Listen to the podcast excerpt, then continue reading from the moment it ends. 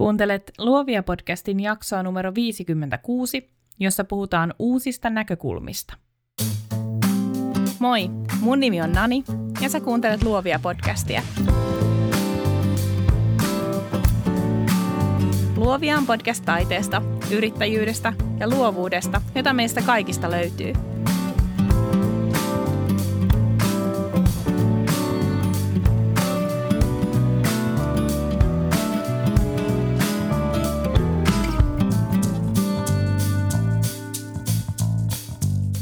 Tänään mä aloitan lukemalla kuuntelijapalautteen, jonka on jättänyt nimimerkki Laapero. Kiitos Nani, että teet tätä podcastia. Olen hypännyt matkaa vasta jokin aika sitten, joten alkupään jaksoista osa on vielä kuuntelematta, mutta nyt uusimmista erityisesti Partamatin jakso oli hurjan inspiroiva. Olen kova suunnittelemaan ja aikomaan, mutta tästä olen saanut inspiraatiota alkaa oikeasti tehdä ja toteuttaa asioita. Ihanaa, että autat ja jaat ajatuksiasi. Podcastiin oot löytänyt huippuvieraita. Kiitos. Tämä palaute lämmitti mun mieltä jotenkin erityisen paljon.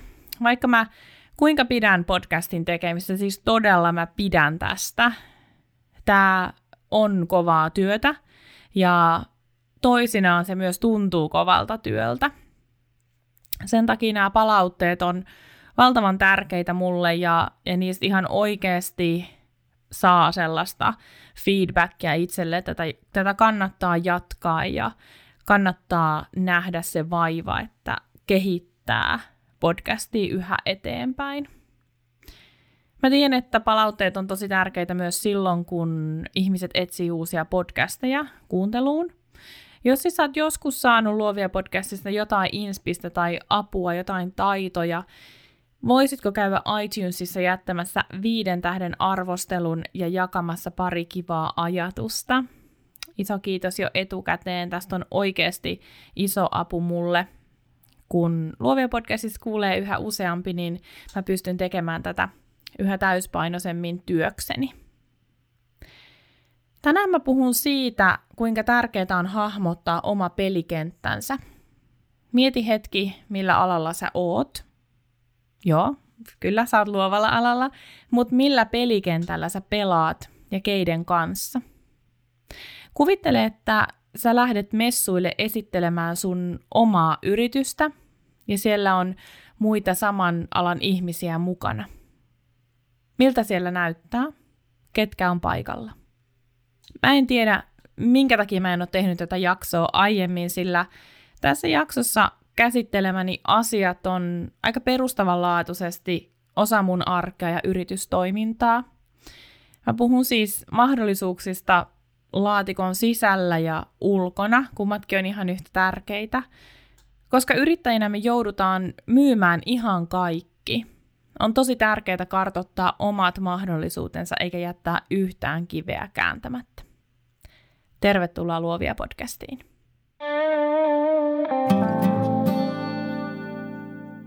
Mä kuvittelin aikanaan olevani valokuvausalalla ja piste. Mä ajattelin, että rivissä on minä ja muut valokuvaajat, joista asiakas sitten valitsee haluamansa. En nähnyt metsää puilta, mikä ilmeisesti, kuten mä oon myöhemmin ymmärtänyt, on osa kasvua. Mutta olipahan se rankkaa olla valokuvausalalla ja piste – oli rankkaa miettiä, kuinka keksiä se paras tuote, johon kaikki haluaa tarttua. Ihan yhtä lailla tiukka tehtävä oli myös hinnoitella itsensä johonkin sopivaan väliin, sen kummemmin miettimättä matikkaa tai mun omia tarpeita. Alussa siis mä näin itseni messuilla, joissa oli mukana vain ihmisiä, jotka teki samaa kuin minä. He oli valokuvaajia, ja vaikka siinä vaiheessa koirakuvaukseen erikoistuneet ammattilaiset pysty laskemaan yhdellä kädellä, mä näin itseni samassa rivissä ainoastaan heidän kanssaan. No jossain vaiheessa mun perspektiivi laajeni ja mä ymmärsin sentään olevani valokuvaaja siinä missä lehtikuvaajakin.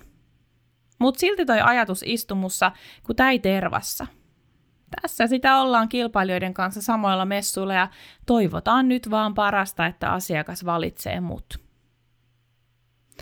Sitten me pikakelataan muutama vuosi.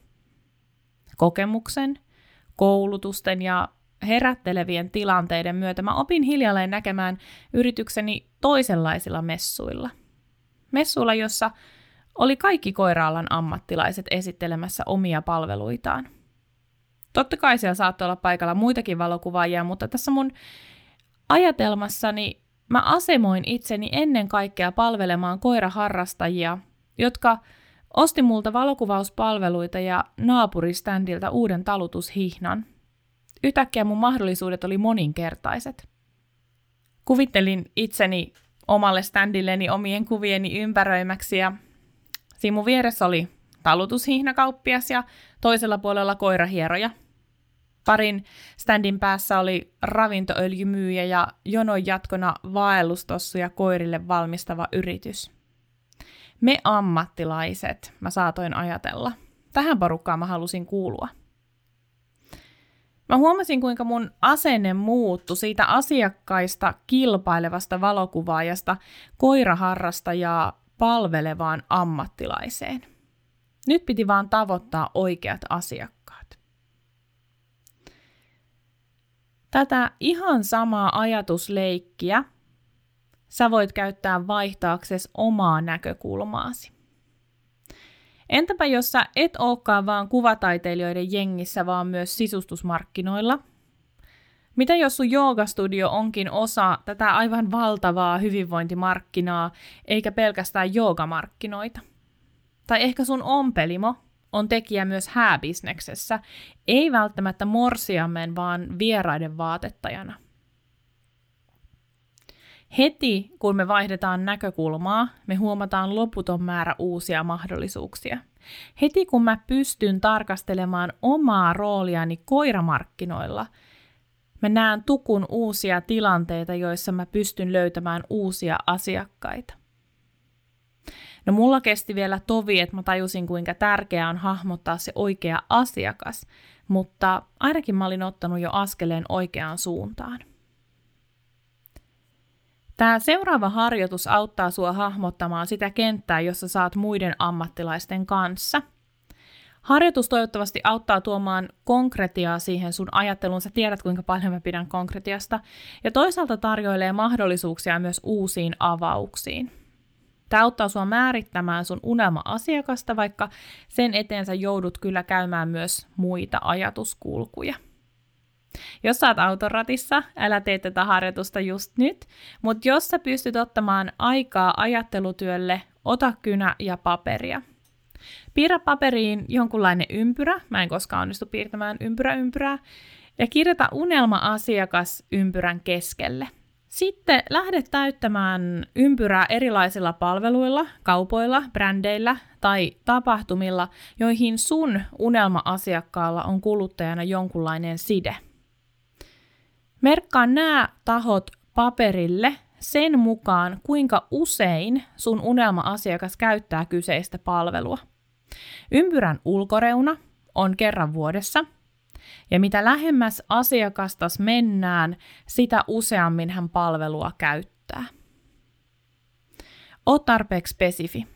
Älä kirjoita pelkästään joogastudio, vaan mieti, mikä näistä studioista sulla on oikeasti mielessä. Millä perusteella se sun asiakas valitsee juuri tämän studion? Jos oot itse graafinen suunnittelija, saattaa sun kanssa samalla alalla olla vaikkapa joku painotalo – Älä kirjoita painotalo, vaan mieti, mitä painotaloista sä uskot just tämän asiakkaan käyttävän. Ja ehkä ennen kaikkea, kenen kanssa sä voisit kuvitella tekeväs yhteistyötä. Tätä samaa harjoitusta voi käyttää myös määritellessään sitä omaa unelma-asiakastaan. Tällöin sun kannattaa miettiä hyvin arkisiakin brändejä, kuten kosmetiikkatuotteita tai vaatevalmistajia, tai vaikka millaista sapuskaa sun unelma-asiakas ostaa takeawayna. Onko hän enemmän nepalilaisen ystävä vai Burger Kingin kävijä? Merkkaa nämäkin asiat ylös, niin tai näin, mitä ikinä sä nyt tämän harjoituksen teetkin, lopuksi jota oma yrityksesi tähän ympyrään. Ja tässä kohtaa paina podcast pauselle ja ota tarpeeksi aikaa tehdäksesi sitä harjoitus. Kun sä nyt katselet tätä sun aikaan saannostasi, mitä fiiliksiä sul herää? Yksi oivallus voi ainakin olla se, että jos miten paljon tarjontaa tämä raukkaparka unelma-asiakas joutuu tsekkaamaan.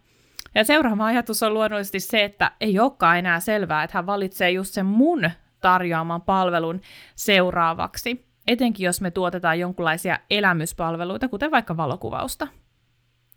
Jos me tarkastellaan tätä asiaa nimenomaan asiakkaan silmin, me saatetaan huomata, että on olemassa useita palveluja, jotka asettuu meidän yrityksen kanssa samalle viivalle, ja niitä saatetaan käyttää yhtä usein. Mitä mahdollisuuksia tämä tarjoaa meille? Mä itse pidän tämän tyyppisistä harjoituksista myös siksi, että kun mä näen kaikki saman alan tekijät siinä silmieni edessä mustaa valkoisella, mä hahmotan paremmin kaikki potentiaaliset yhteistyökumppanit. Enää siis tämä ei tarkoitakaan vaan sitä yhtä floristia tai kahta kenkäkauppaa. Mulla on silmien edessä kymmenittäin brändejä, putiikkeja, ihmisiä, palveluita, tapahtumia, joille mä voin pitchata yhteistyömahdollisuuksia. Kun asiat kirjoittaa paperille, niistä tulee ihan eri tavalla totta. Meidän aivot pääsee prosessoimaan tätä tietoa ja alitajunta miettii kuumeisesti, mitä se just näki. Tässä voi siis käydä vähän samalla tavalla kuin somepostauksissa. Mä kirjoitan niitä hajanaisten ranskalaisten viivojen avulla. Mulla on aihe ja sitten mulla on muutama ajatus. Mä jätän nämä postaukset muhimaan ja kun sitten lopulta tulee se hetki, että teksti pitää tuottaa, se syntyy paljon sujuvammin kuin silloin, jos mä joudun aloittamaan nollasta.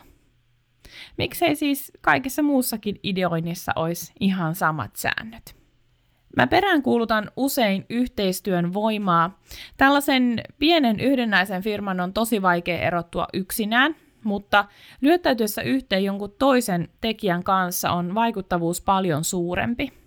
Ei siis tarvitse perustaa yhteistä yritystä kenenkään kanssa, vaan mietitään muita yhteistyön muotoja, jotka hyödyttää molempia – Erityisesti ihan alussa uraa, kun se tekeminen saattaa tuntua tosi yksinäiseltä ja eteneminen hitaalta. Kannattaa miettiä, millaisia yhteistyön muotoja mä voisin rakentaa yhdessä toisten toimijoiden kanssa. Mitä mä voisin tarjota tai ehdottaa toiselle ammattilaiselle. Voitaisiko me järjestää yhdessä joku tapahtuma tai vaikka pop-up shop – Voitaisiko me laittaa standi pystyyn taiteiden yöhön tai keksiä joku yhteinen palvelu, mitä me voidaan myydä? Valokuvaajana mun on helppo miettiä, mitä tarjottavaa mulla on vaikka floristille, kauniita kuvia, se on ihan selvä. Mutta tällä samalla logiikalla kuka tahansa luovan työn ammattilainen onnistuu solmimaan yhteistyösopimuksia muiden ammattilaisten kanssa – jos saat tanssia, sä voit ehdottaa paikallisen tanssitarvikkeita myyvän putiikin omistajalle yhteistä minikurssia, jonka myötä sit molemmat saavuttaa uusia potentiaalisia asiakkaita. Jos saat floristi, sä voit lähestyä hääpukuliikettä ja tarjoa konsultaatiota kesän morsiamille. Mieti, ketkä muut toimijat palvelee sun unelma-asiakasta ja miten voisitte tehdä sen yhdessä paremmin. Oman alan erilaisten palveluntuottajien kartottamisesta on muutakin iloa. Me voidaan nimittäin hyödyntää tätä meidän harjoitusta somessa. Me tiedetään, kuinka tärkeää on saada niitä oikeita seuraajia, jotka jossain vaiheessa toivottavasti sit investoi meihin. Jos sä teit ton äskeisen harjoituksen, sä voit nyt siitä katsoa, mitä muita brändejä ja yrityksiä sun potentiaalinen unelma-asiakas seuraa. No nyt menet sinne Instagramiin ja ryhdyt selaamaan näiden yritysten ja brändien seuraajia. Näyttääkö siltä, että siellä saattaisi olla myös sun asiakkaita? Jos vastasit kyllä, aloita keskusteluja heidän kanssaan kommentoimalla heille jotain persoonallista ja tykkäämällä heidän kuvistaan. Tämä on nopein ja aidoin tapa saada näkyvyyttä sille omalle tilille ja omalle työlle. Sekä käyttäjät, joille sä kommentoit, mutta myös tietysti heidän seuraajansa voi ihastua sun sisältöön käymällä sun tilillä. Tämä vaatii aikaa ja näpyttelylihaksia, mutta mun kokemuksen mukaan tämä on kaiken vaivan arvoista. Mutta, koska kaikessa on aina joku mutta, niin tässäkin. Ja sen nimi on kehtaamismutta. Kun mä puhuin tästä tekniikasta mun yhdelle sparrattavalle tässä männätalvella, hän totesi, että en mä kehtaa. En mä kehtaa tehdä noin. Hänestä vieraille käyttäjille kommentoiminen on vaivaannuttavaa ja omituista. Jos susta tuntuu samalta kuin mun sparrattavasta, mieti asiaa vaikka näin. Haluatko sä tuntemattomilta käyttäjiltä kommentteja ja tykkäyksiä sun postauksiin? Mä ainakin haluan. Mä todellakin haluan. Kaikki on kotiin päin ja auttaa meitä saamaan sille meidän omalle työlle enemmän näkyvyyttä. Älä siis ajattele, että se olisi jotenkin outoa kommentoida tuiki tuntemattomille tyypeille, sillä sitä varten me ollaan somessa. Mä voin rehellisesti sanoa, että mä oon somessa juurikin sen yhteisöllisyyden vuoksi, että mun on mahdollista osallistua keskusteluihin, löytää keskusteluja, joihin mulla on jotain sanottavaa, ja toisaalta sitten aloittaa uusia keskusteluja ja tuottaa sitä myöten lisäarvoa mun omille seuraajille. Ja mitä siihen kehtaamiseen tulee, tämä on nyt aika karua, mutta tiedätkö, se sun kilpailija kehtaa tehdä tämän jutun. Älä siis please skippaa tätä kohtaa yli nyt tässä podcastissa. Älä laita, älä, älä kelaa, älä laita pausea podcastiin just nyt, sillä oikeasti sun kilpailija kehtaa. Ja vaikka mä en usein puhukaan kilpailijoista, mä puhun kollegoista, mä puhun ystävistä, niin ihan totta, markkinataloudessa sun kilpailija kehtaa. Se, joka seisoo sun kanssa samassa rivissä ja on samoilla markkinoilla ja voi hoitaa homman ihan yhtä hyvin kuin sä. Mitä jos hän kehtaa? No miksi sä kehtais? Mä sanoin tuossa alussa, että yrittäjänä meidän on myytävä kaikki. Ei ole sellaista asiaa, jota sun ei tarvitsisi myydä tavalla tai toisella elättääksesi itsesi. Sun täytyy myydä itsesi ammattilaisena, yrittäjänä, hyvänä tyyppinä. Sun täytyy myydä itsesi luotettavana, helposti lähestyttävänä ja reiluna yrittäjänä. Ja mitä ikinä määreitä sun bisnekseen liittyy, sun on myytävä sut sun omien palveluiden lisäksi myös tekijänä. Totta kai ajan kanssa sä saat töitä sen perusteella, mitä sä oot tehnyt aiemmin. Hyvä saa palkkansa eli lisää duunia. Ihmiset ylistää sua toisilleen ja kertoo susta eteenpäin. Ja mitä strategisemmin sä oot somessa, sä rupeat saamaan keikkaa sitäkin kautta. Mutta myymisestä sä et pääse koskaan eroon. Niin kauan kuin sä oot yrittäjä, sä oot myyjä. Ja just siksi on niin tärkeää hallita oma mindset. Just siksi on niin tärkeää kehdata. Tämä mindset pitää kääntää sellaiseen muotoon, jossa sä näet itsesi ongelman ratkaisijana ja asiakaspalvelijana. Kun me nähdään meidän oma työ ratkaisuna asiakkaan ongelmaan, me ryhdytään kehtaamaan – kun me ei enää nähdä meidän omaa työtä vaan sellaisena välttämättömänä pahana, että meidän täytyy vaan nyt, että me nautitaan tästä duunista, mutta että mun täytyy saada tästä rahaa, mutta mä en oikein kehtaisi pyytää. Kun me oikeasti nähdään, että se asiakas haluaa maksaa meille, se haluaa ostaa meiltä, niin me ryhdytään kehtaamaan. Taas mä sanon sen. Kukaan ei puhu meidän yrityksistä, jos me ei itse kehdata puhua niistä. Ehkä joku yksi promille, mä nyt heitän vaan tästä taas näitä lukuja, äh, ehkä, yksi, ehkä yksi promille luovan alan yrittäjistä pääsee osaksi räjähtävää menestystä. Silleen, että hän menee illalla nukkumaan tuntemattomana ja aamulla herää, kaikki tuntee hänen nimensä. Me muut, tavalliset kuolevaiset, me joudutaan duunaamaan oma tiemme sinne menestykseen. Askel askeleelta, päivä päivältä, Välillä me liikutaan niin hitaasti, että me ei edes uskota, että me ollaan menossa eteenpäin. Jos me nähdään meidän oma yritys messuilla, jossa on muita ammattilaisia meidän lisäksi, me saadaan etulyöntiasema. Älä siis jää osaksi sitä harmaata massaa, jonka ne omat kollegat muodostaa, vaan aina ota askel ulospäin. Uusi perspektiivi auttaa myös yhteen toiseen perusongelmaan, josta mä uskon, että me kaikki välillä kärsitään, nimittäin vertailuun. Sitä tekee ihan jokainen. Jos sä siis sanot, että sä et koskaan vertaile omaa työtäs muiden töihin, niin mä en usko sua. Mutta vertailu on ihan normaalia. Me, me tarvitaan vertailua, jotta me onnistutaan asettamaan itsemme johonkin. Me, me halutaan kuulua johonkin. Me tarvitaan sitä, että me voidaan se oma paikkamme huomata ja todentaa. Mutta silloin, jos me jäädään vertailemaan meidän palveluita, meidän hintoja, meidän somekanavien kokoja, niin sitten me ollaan vähän harhateillä. Mutta sitäkin me tehdään. Ja musta tuntuu, että monesti ne liittyy semmoisiin asioihin, että um, meillä on vaikka hiljasta, meillä on hiljainen jakso ja tuntuu, että kaikilla muilla on kiireempää, kaikilla muilla on enemmän töitä. Tai voi olla, että me vertaillaan silloin, kun meidän pitäisi laskea hinnat uusiksi, ehkä nostaa hintoja, ja sitten meitä alkaa hävettää se oma duuni, mitä me tehdään, vaikka oikeasti meidän asiakkaat rakastaa meidän töitä. Joskus me vertaillaan turhautumisen vuoksi. Me duunataan ja duunataan ja duunataan, eikä tulosta tunnu syntyvän millään. Sillä toisella on edelleen tuhat seuraajaa enemmän. Sen toisen somekanavat kasvaa edelleen nopeammin kuin meidän. Vertailu on ihan normaalia, mutta jos me ei onnistuta jälleen muuttamaan sitä meidän asennetta, me ollaan ongelmissa.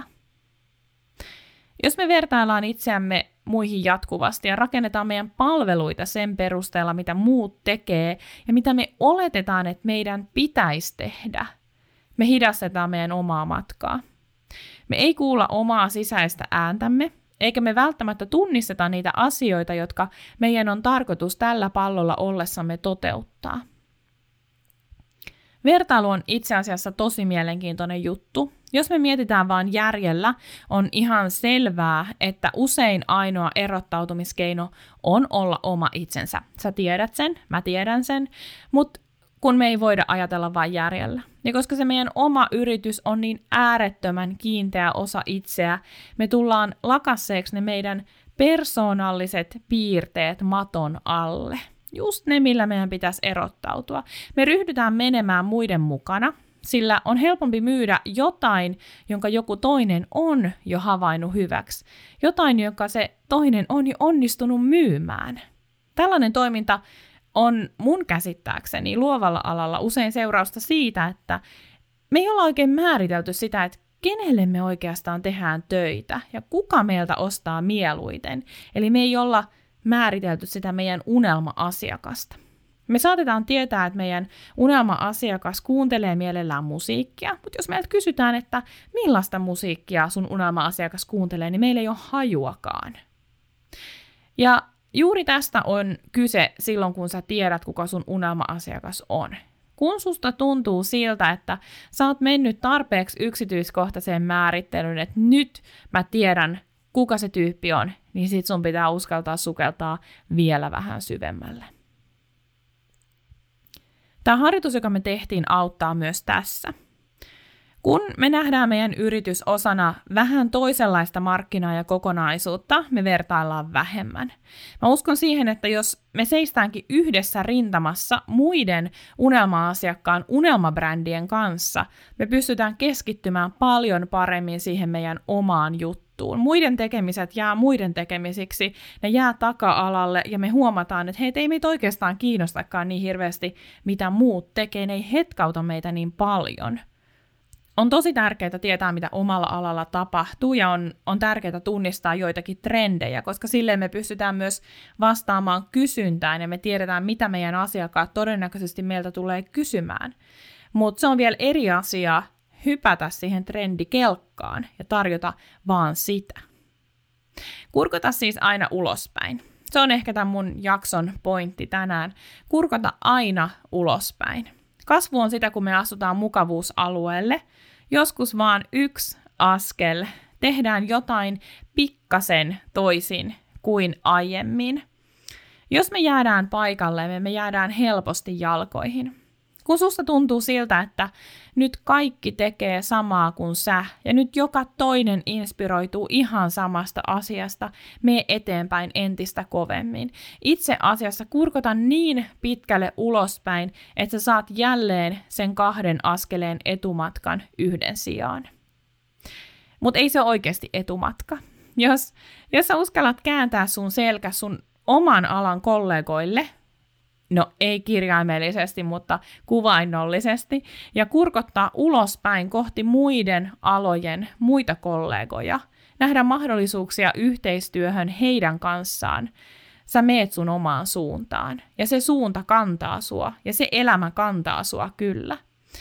Tällöin sä kuljet myös kohti sun unelma-asiakasta, ihan kuten sun kollegaskin, joka kääntää selkänsä sulle ja hyppää kaksi askelta omaan suuntaansa. Teitä yhdistää aina tekemänne työ, teit yhdistää aina ne vertaiskokemukset, joita te voitte jakaa, joiden puitteissa te voitte jopa ystävystyä. Teit yhdistää se sama ammatti. Mutta enää se ei pitele teitä aloillaan missään ketjuissa ja estä teitä kasvamasta.